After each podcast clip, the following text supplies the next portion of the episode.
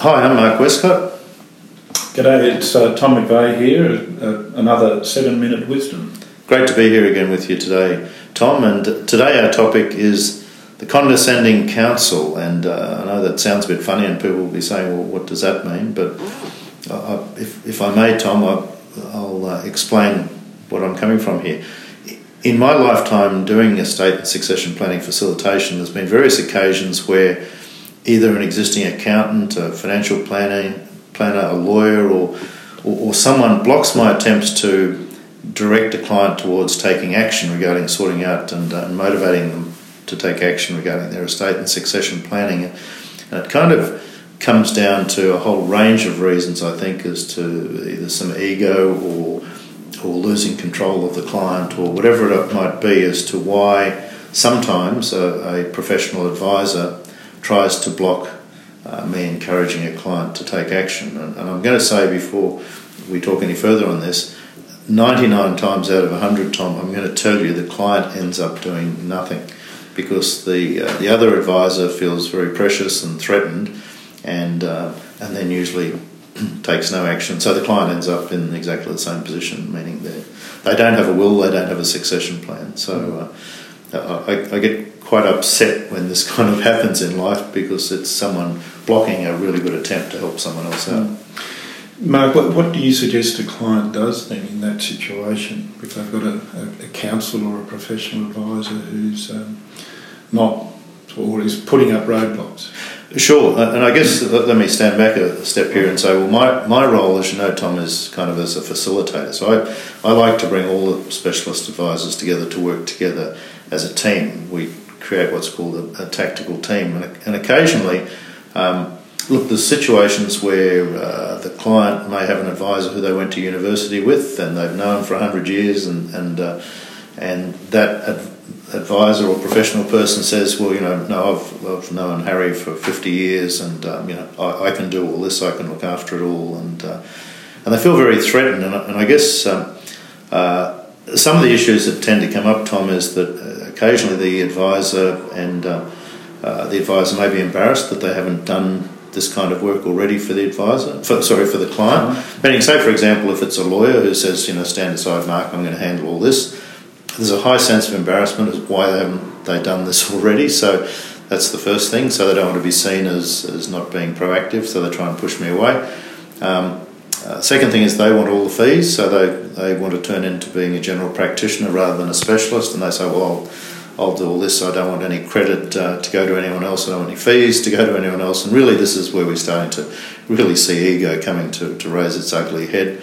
Um, but also, they still want to be seen as the go to guy for everything, and they don't want uh, the client to think that they need their accountant or their financial planner or, or whatever to, to be involved because uh, the, the advisor that's that's being what I call condescending is, is just trying to put a fence around the client and, uh, and and pretend that they can do everything for the client. Whereas the reality is, in life, everyone has a unique ability. Everyone's really good at one thing. And in estate and succession planning, you need the lawyer. Sure, you need the lawyer because they're the one that's going to do the documentation. You need the accountant because there's going to be um, uh, information that's needed. There's going to be uh, copies of deeds and trust deeds and all that sort of stuff that you need. You need a financial planner. You need a risk advisor. But but even more so, you really need a facilitator to, to sort of bring the whole thing whole thing together. So if if you're in a situation where um, uh, you know someone suggests you should do something about your estate and succession planning, and one of your advisors says hold on, I can do this, well, that should just send up a flag for you. You should be really careful and, uh, and you should be looking outside to make sure you get a great team approach to doing the job. And so that kind of leads me, Tom, to you know, you must agree that from all your experience in what you do, from a, from a legal point of view, that the best results you've had for your clients is where a team approach has been utilised, uh, even if the accountant has been the friend of the client since when they were at school together and so on. I mean, you really do need to pull all the professions together, don't you? Yeah. I think there's no doubt about that, Mark, because uh, as you say, we, we all have unique abilities and we all have uh, perspectives, if you like, that we bring to the table. So it's important that they are part of, everyone is part of the mix. I think uh, my observation in having someone facilitate the process, you know, is that that's key. And, and I think the thing that the facilitator brings to the table is is commitment by the advisor to do what they're going to do within a time frame. And uh, so, just picking up on your example of um, of Harry, who, who went to uni or whatever with the client, um, if Harry says he can do it, well, the client might say, well, okay, if you're going to do it, Harry, Mark says that he can have this up and going within two weeks or four weeks. I'll give you the same period of time. Uh, and if you don't perform well, um, I'll get Mark to come in to assist the group. So you're sort of putting it back on the advisor because my experience with those advisors who say they can do it is that they don't do it. Yeah, yeah, absolutely true. And uh, uh, and in fairness, a, lot of advisors aren't used to, to putting timeframes and so on on things and, and, following up the same way a facilitator would.